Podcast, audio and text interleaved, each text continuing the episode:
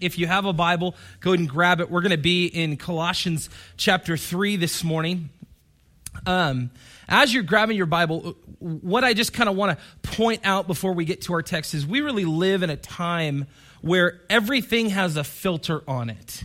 Everything has a filter on it. And the reason for this often is because what we are trying to do is to make for ourselves something better than what is in front of us right now. We see this all the time. People have their food in front of them and they take a picture and there's filters, right? We're out in a, a time with friends and there's a filter on that. We put filters all the time on these things, especially in social media.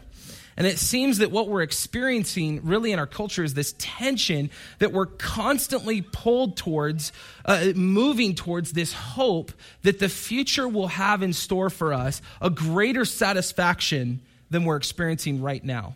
That's really the hope in this filtering type culture. And if you are on Facebook at all, you probably saw this video uh, posted um, uh, where there's an interview by Simon Sinek where he is interviewed, and uh, the the title of it is What's Wrong with the Millennial Generation? Just to give you a little insight, that's my generation, those born uh, 84 and uh, older. So now you're really going to want to go watch it, knowing that that's in relation. Um, but it compares our addiction to technology to alcoholism, he really compares these two, and he notes that engaging with technology in today's day and age triggers dopamine in the brain. It's the, the feel good receptors in the brain. And it has the same effect as booze and gambling and eating food. It has these same effects. And so it's a really powerful tool. And even what he notes that I think is really important is there's no age put on that of when that's okay. We just give that to kids and allow them to be on those social media platforms. And he goes on to explain in this video that thanks to platforms like Facebook and Instagram, young people are increasingly used to filtering their lives and presenting only their best self at the expense of the reality they're actually in. And so, this is what we do. This is not just a millennial issue, this is a multi generational issue. And this is what we do in a lot of areas. We put forth a partial and phony version of us rather than the real us. We, we put forth this partial image of ourself, or, or maybe especially in uh, Facebook world, the best version of ourself. And in this, what we tend to do and what tends to happen is we really isolate and, and we fake what's really going on, going on in our lives. And so, like I said, this is not just a, a millennial, one generation problem. This is a problem for all of us, and it goes far beyond social media. But it's an intriguing video where he describes the, the issue going on in our culture. He talks about business culture, but really the, the issue for us that goes beyond social media and beyond that video is that if our hope and our future isn't fully rooted in Christ, then what we're trying to do is we're trying to move towards making a better version of ourselves. And so the problem then is that it's not satisfaction in Christ, it's satisfaction in self. And so, what is true of Scripture that we see is that the world is broken. The world is absolutely broken. And so, if trying to resolve that issue, we try creating a better version of ourselves, it's really not going to work in, in all the steps you take to try and make this shell of a body better for yourself, you're going to feel as dysfunctional, as discontent in that sexier version of you, that skinnier version of you, if your hope and your satisfaction isn't fully then rooted in Christ. And so throughout the Bible, especially in the Old Testament, what we see is there's this type problem that the frame in which God made in us was no longer being used to reflect the image of God. Views changed, and people started really revamping themselves to fit their own reflection. And this is something that's still an issue today. It's not just a old issue of the past. And so there's a real problem going on in our culture. And I would say more than our secular culture, it's even an issue in our Christian culture. And so here's the problem but what's, what's the solution?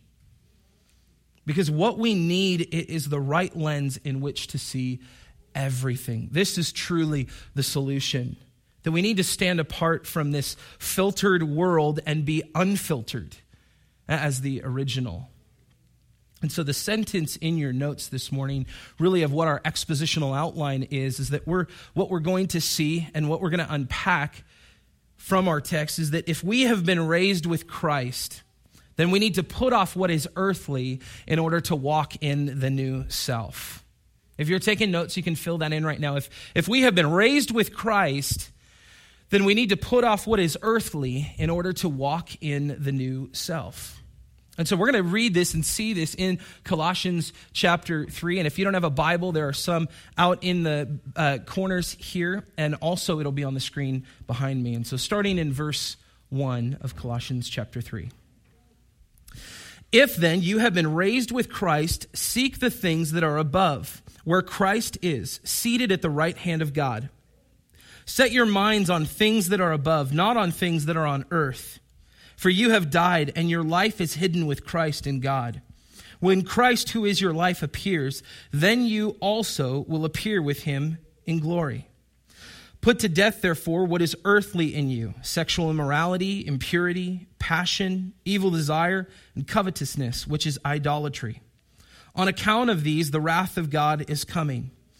In these you too once walked when you were living in them.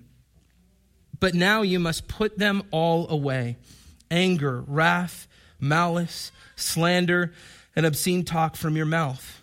Do not lie to one another, seeing that you have put off the old self with its practices and put on the new self, which is being renewed in knowledge after the image of its creator.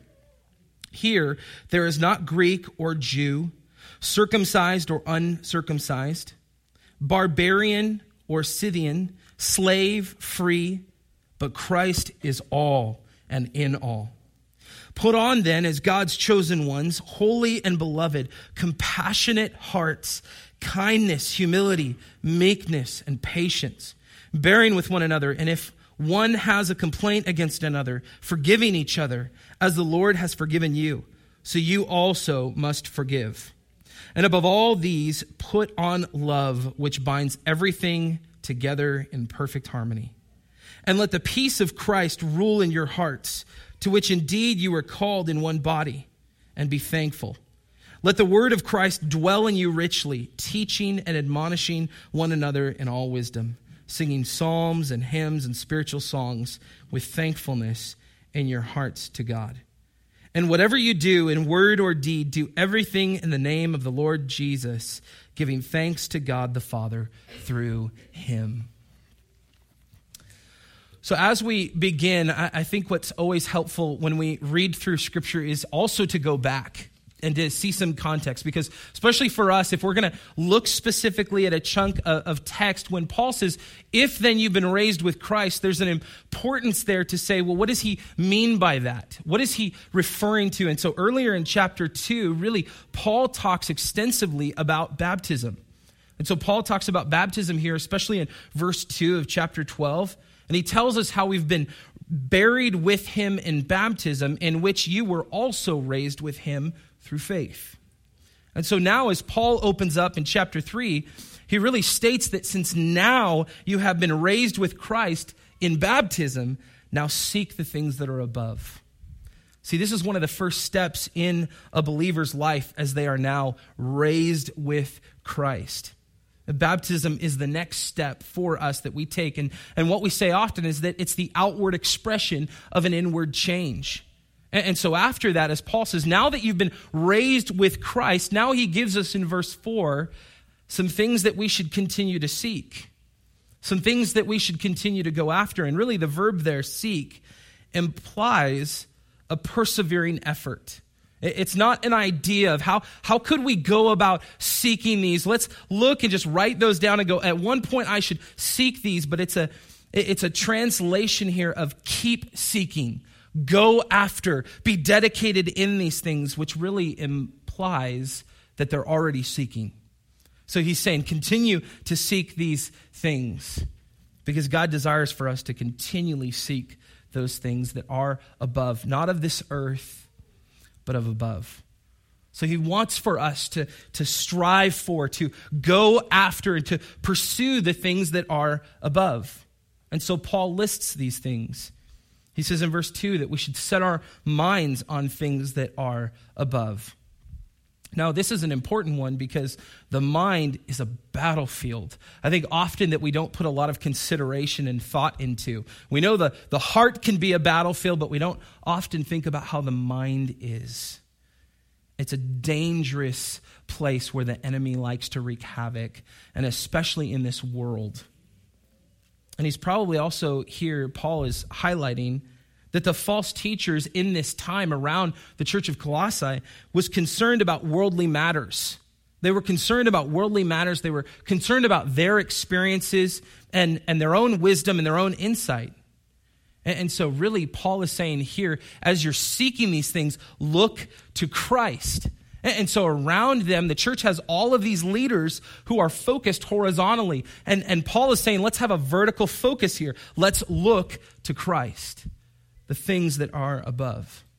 And so this is also why Paul says in Romans 12, 2 to the church in Rome, do not be conformed to this world, but be transformed by the renewing, the renewal of your mind, that by testing you may discern what is the will of God, what is good and acceptable and perfect. So don't look at what the world looks at. Don't act the way the world acts. Look to Jesus and set your mind on things that are above. one of the ways that we can do that, that helps us do that, to look to Him, is through His Word. That it's our guide for life. We can look at God's Word, the truth of what it means to look at the things that are above. And then also in verse 4, the first part, Paul says, Christ is your life. And Paul draws us to the significance of Christ for the believer. He says, listen, Jesus is not a piece of your life, Jesus is your life. There's a distinction there that's important. He's not just a part of your life, a piece that defines a part of your life. He is your life. That he imparts God's life, and he is the center around which we should be established. And so then in the second part of verse 4, Paul says, if you've been raised with Christ, then you're a part of Christ's appearing, his second coming. And so essentially, Paul here is telling the, little church seek to live a new life. Seek to live a new life in the here and now that is based on your eternal position and your, and your eternal destination. So live based on and focused on a vertical focus. Not a horizontal focus, but a vertical focus. And so, as Paul says, the believer's life is hidden in God, and the world doesn't recognize it.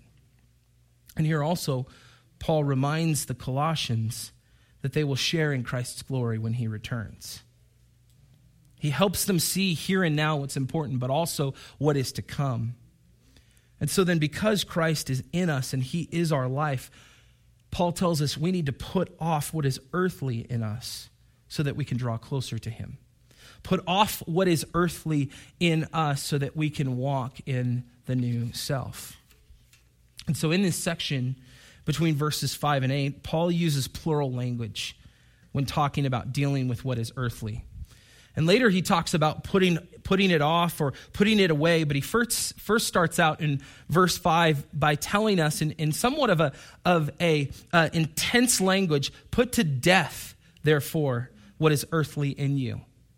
And, and I think what, what's often for us, especially when we think of this kind of illustration that, that Paul is using with the putting off of clothes and the putting on of clothes, this language is an important one in here because he's sharing the seriousness of what is earthly in the believer.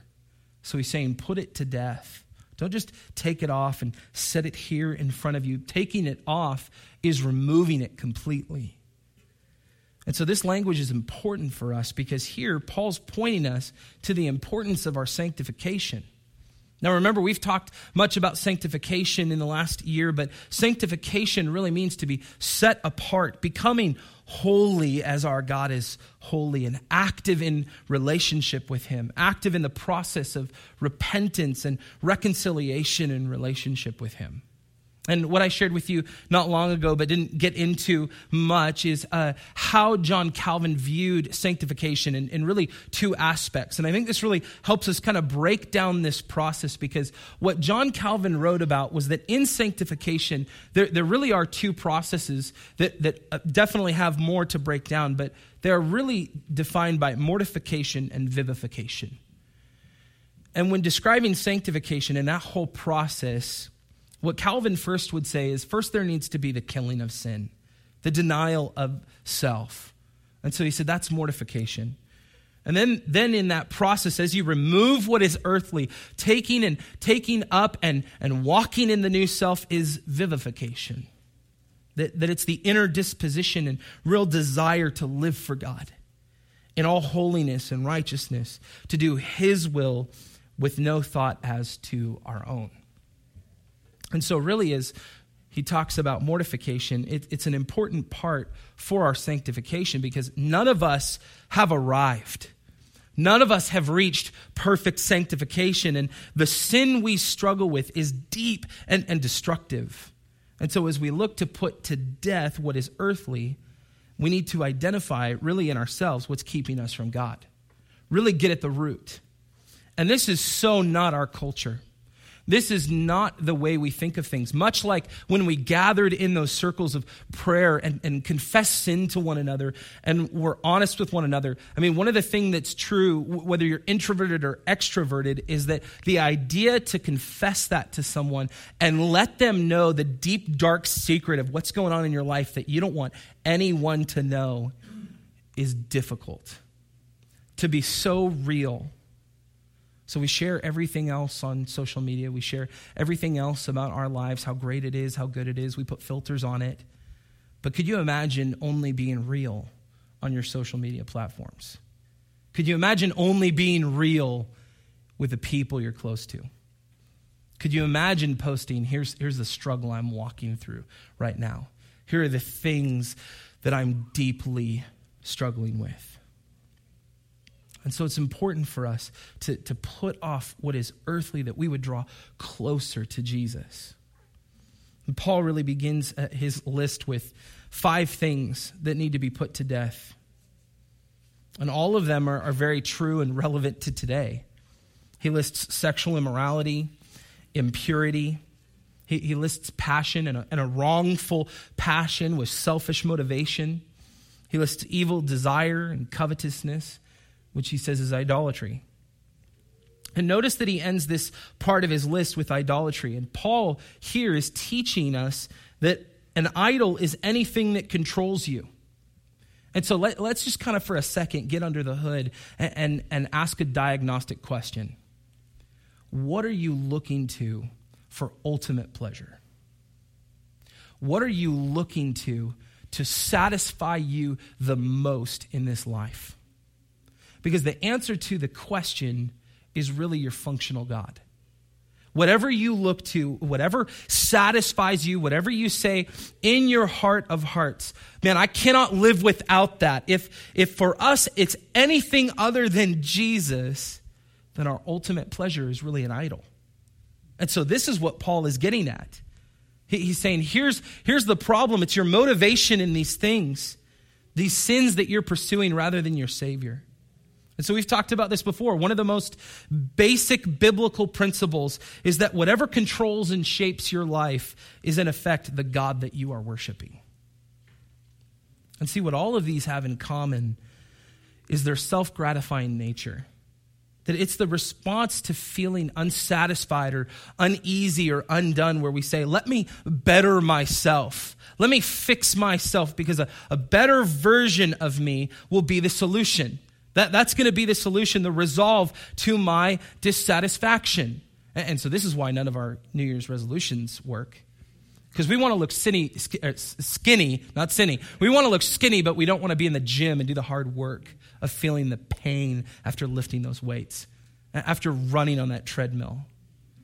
And so, really, it's empty. We, we, we don't long for health, we long for the instant self gratifying result but it's empty. It's empty because this filter that we see through is a distortion of the truth. And so these are the things that are earthly, that is, that is self gratifying. And the problem really here for us is when we see through this lens, it's a self lens, it's about us. And so when, when Calvin wrote about mortification and vivification within sanctification, I know a lot of words there, one of the things he wrote that I just love so much is, is in this short paragraph how clear he makes a true point. He says, We are not our own. Let not our reason nor our will, therefore, sway our plans and deeds. We are not our own. Let us therefore not set, set it as our goal to seek what is expedient for us according to the flesh. We are not our own. Insofar as we can, let us therefore forget ourselves and all that is ours. We are not our own. So Calvin repeats himself here three times in this short paragraph. And what he knows to be true here is that sanctification is not found in self, but in Savior. And so, if you want to go out from here and, be, and begin to continue to work on your sanctification in that process of being holy as He is holy, at some point, we have to give up our own way. That we are not our own. We have to humble ourselves and allow God to do the work that, that often requires a very painful self discovery and finally a heartfelt repentance where God lovingly strips back layer after layer after layer of selfishness, where he trains us to be holy as he is holy, as Peter would say in 1 Peter 1. And one of the beautiful illustrations, not in my notes, but in my mind, one of the beautiful illustrations is in one of C.S. Lewis's books. And I believe it's Prince Caspian, but those uh, Lewis nerds will correct me after service. Um, but in his book, he describes a young, selfish boy on a ship. And when the ship docks on land, he goes off on his own, very selfish character, a little snot nosed kid and, and not liked by anyone, just very self centered. And so he goes off into his own and he finds this cave, and this cave is full of gold and jewelry and magnificent things. And so he puts on all these things, takes as much as he can carry. And falling asleep with a, a necklace around his neck, he doesn't wake a boy, he awakes as a dragon. And no one, no one can identify him anymore. No one can see because his greed has really transformed him. And this is where I think Lewis's writing is incredible because when, when this young boy Eustace grows so tired of his own way, he longs to strip that away and become what he truly was to be. And so he goes to this part of water, and if you watch the new version of one of Lewis's films, it's stupid because they take that out because the gospel is not present in that. But in that, my own little two cents. Um, but if you watch the old film, it shows as Eustace is just tearing away at the scales. He's tearing away at the scales and he's ripping them. And if you read the book, Lewis goes into beautiful, intricate detail about how painful this was. But yet, as hard as he would try, it did nothing. It did nothing. As, as hard as he would try to rip away the scales and seek the transformation, he couldn't do it. And so the, the perfect lion, Aslan, comes in, and he had to do it.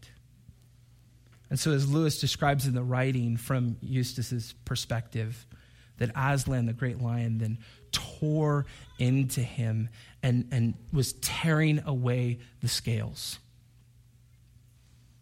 And then he had him go down into the water, and up he came transformed. Listen, dealing with your sin is a very difficult thing, but it's so important. And if you think that you're going to control it and overcome it on your own, you will always fail because you cannot do what God has already done. You cannot do what God desires to do. And so you need to remember that it's, it's Christ who does this work. It's not you, it's not by your great might, how awesome you are, it's about how awesome Christ is. And so Paul even says in verse 7 that in these things you once walked, in these things that are earthly. And I love that he says this because he's saying, listen, before you were in Christ, you were earthly. Don't count yourselves so awesome, but now you're in Christ. Now that you are in Christ, look to Christ. So don't forget this. Don't forget your stance on an, on an identity level, that there is a process in our sanctification, but you have not arrived, but you are in Christ. And so, so Paul continues, and he lists even more. And so if you heard that first list and you're going, I'm off the hook, not yet. Because verse 8 and 9, Paul covers even more of what we need to put off. He lists anger and wrath and malice and slander, obscene talk from our mouths, and, and, and for us to not lie to one another. And you know what's funny is if, especially the last one is always my, my, favorite to look at because if anyone says, "Man, I haven't lied to anyone," that's a total lie. So you just you just got yourself guilty right there. But Paul repeats himself again after saying this in verse nine as he stated earlier in verse 7 remember that you have put off the old self with its practices so you are now in christ and so now because you have put off the old self and are in christ there's no longer a divide where culture puts a divide there's no longer division where there once was division there's no longer races that are separated or worldviews or people types that are apart. And there's no longer a great chasm between you and the Father. Because as Paul says in verse 11, Christ is all and in all. So now, as we put that off, we need to put on the new self and the characteristics that come from that and in that. And so this is where we begin working out our sanctification in the process of vivification. Where it's a, a desire to live for God, a desire to do His will, and with the Holy Spirit's help, seek Him because we're dependent upon Him. And so in verses 12 through 16, Paul gives us an incredible and extensive list uh, of things that are marked as the evidences of someone who has put on the new self. He says there they have compassionate hearts, that there's kindness and humility, meekness and patience, bearing with one another, forgiving each other, that they've put on love, and that they let the peace of Christ rule in their hearts, and that the word of Christ dwells in them richly. So let's look at those. The, the compassionate hearts that there's love characterized by mercy and heartfelt compassion. That there's kindness in them as God is kind towards us. That there's humility. And in that humility, as Paul would say in Philippians 2 3, that it's in humility that they count others more significant than themselves. And then he says meekness and gentleness. So the quality of not being overly impressed by a sense of one's self importance. And then he lists patience. How are you doing on that one? Think about that. So now for Paul, these attitudes are not only are, are only truly present when they are put into action. For Paul, it's not a list that he's identifying that these are some things we should think about, but if it's not in action, there's no evidence of it. And so, really, for Paul, he's saying you're not really a kind person if you aren't kind to people. You don't have a compassionate heart if you are constantly slandering people. Because, really, as Jesus said in Luke 6, out of the overflow of the heart, the mouth speaks. And so, if you're gossiping or you're slandering about others in the church, you have a heart full of malice. And you need to confess that to God and put on Christ. And I think also what is clear from Paul's list here is that this speaks of the character and life of Christ. And so, really, for us, how we live then is by viewing and responding to everything in light of what Christ did in our lives. And so, our model for living really is a Christ centered and gospel saturated model, which is broken down into three parts that I've shared with you before. That our old life to new life with Christ is really uh, broken down by three words reject, receive, redeem. That, that we reject sin in our old life, that we receive salvation, and in the redeeming, we receive new life in Christ. And so that becomes then our model for living. And I've often shared this list with you, these three parts, because I think it's important and helpful as we step into every area of our life. But today, what I would tell you is there's probably four, there's not three. That first we reject. We reject anything that's not of God, that's not holy and, and godly. But we can receive and we can take in what is good and right and from God. We can take in His word we can receive those things as is. And then there's things that we can redeem. We, we can work with and, and, and really tweak for the glory of God. And I'm not talking about doctrine, I'm not talking uh, about the word, I'm talking about um, our, our worship method. I'm talking about our, our facility, things like that that can be redeemed for the glory of God. Remember, uh, where churches sometimes gather is in bars and clubs and, and, and convention centers, and they meet in those spaces, and it's the people of God gathered before God. That's a redeemable space for the glory of God. But what I think we need to understand is that when we look at things to redeem in life, we need to remember that that's God's work. That, that we are co laborers with Christ, but we're not the ones who can rightfully redeem anything. That this is God's work. That anything we do or, anything we work to redeem is by the grace of God and the work of God set before us. And so anything we look to redeem that contradicts the word of God or the character of God is not actually redeemable. And so this is where I think the fourth one comes in important for us as we walk in any area of our life is reform. Reject, receive, redeem, and reform. And really, the idea of reform is to improve upon or refine or, or change for better. And this does not mean that as we go out from here, it's under the glory of God, we look to in, improve and refine all the people. That's God's work. But we can continue to reform ourselves. That by the person and work of Jesus, we seek to refine that we would draw closer to Him. And so then in verse 15, Paul tells the believers to let the word of Christ dwell in you richly. And this is an important tool for the believers to remind one another of their true identity. And really, for us, the, the Christ centered life is a life in Christian community. You, you cannot have a Christ centered life without life with his church. And so, Paul makes this an uh, important piece of his message. And in verse 16 and 17, Paul talks about the community of believers. And that whatever we do in that community, we should do all in Christ and to his glory. And here's what I think is true that uh, of the Christian community. When Christ is central in our lives, we long for community with fellow believers that's found in the local church. And, and let me tell you the truth of something if you didn't know. Let me tell you this from here. It's not because it's perfect. In fact, it's, it's far from perfect. And if you haven't felt those imperfections, just keep coming, and you will.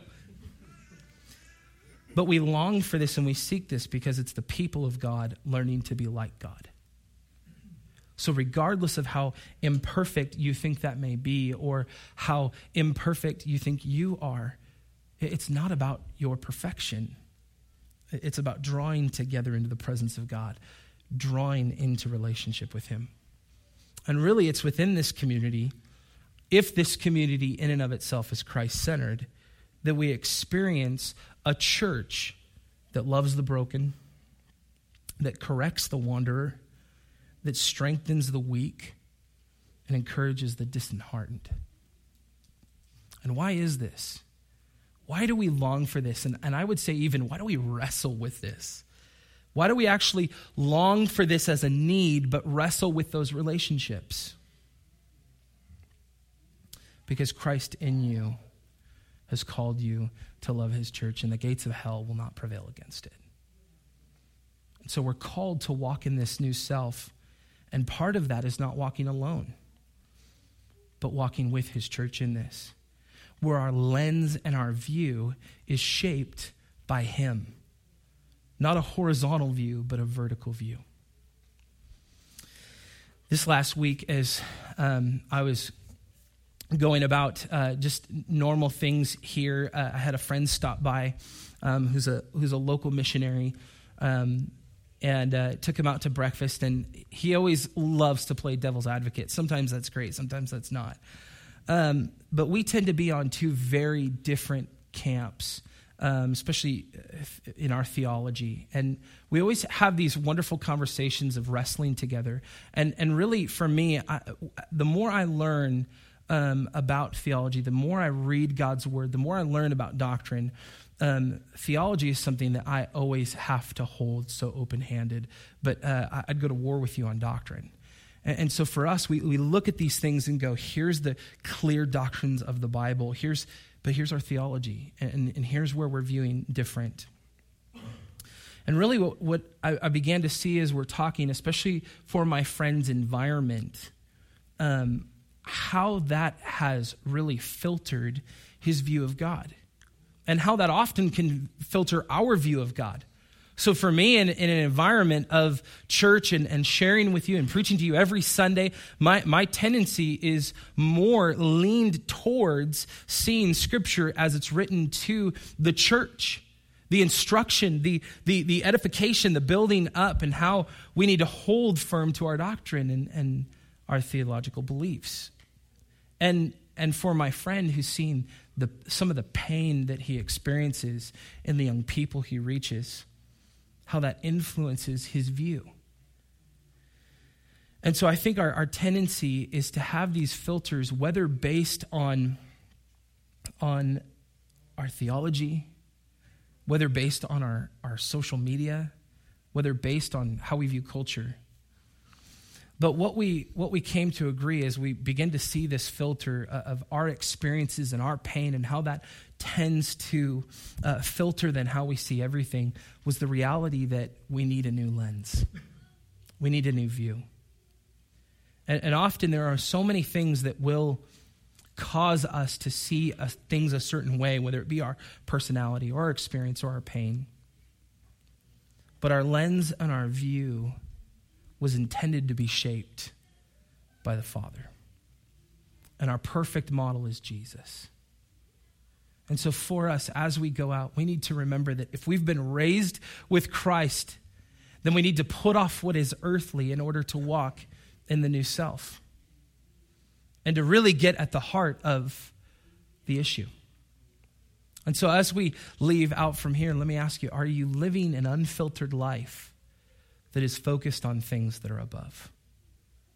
Are you living an unfiltered life that is focused on things that are above? Let's pray.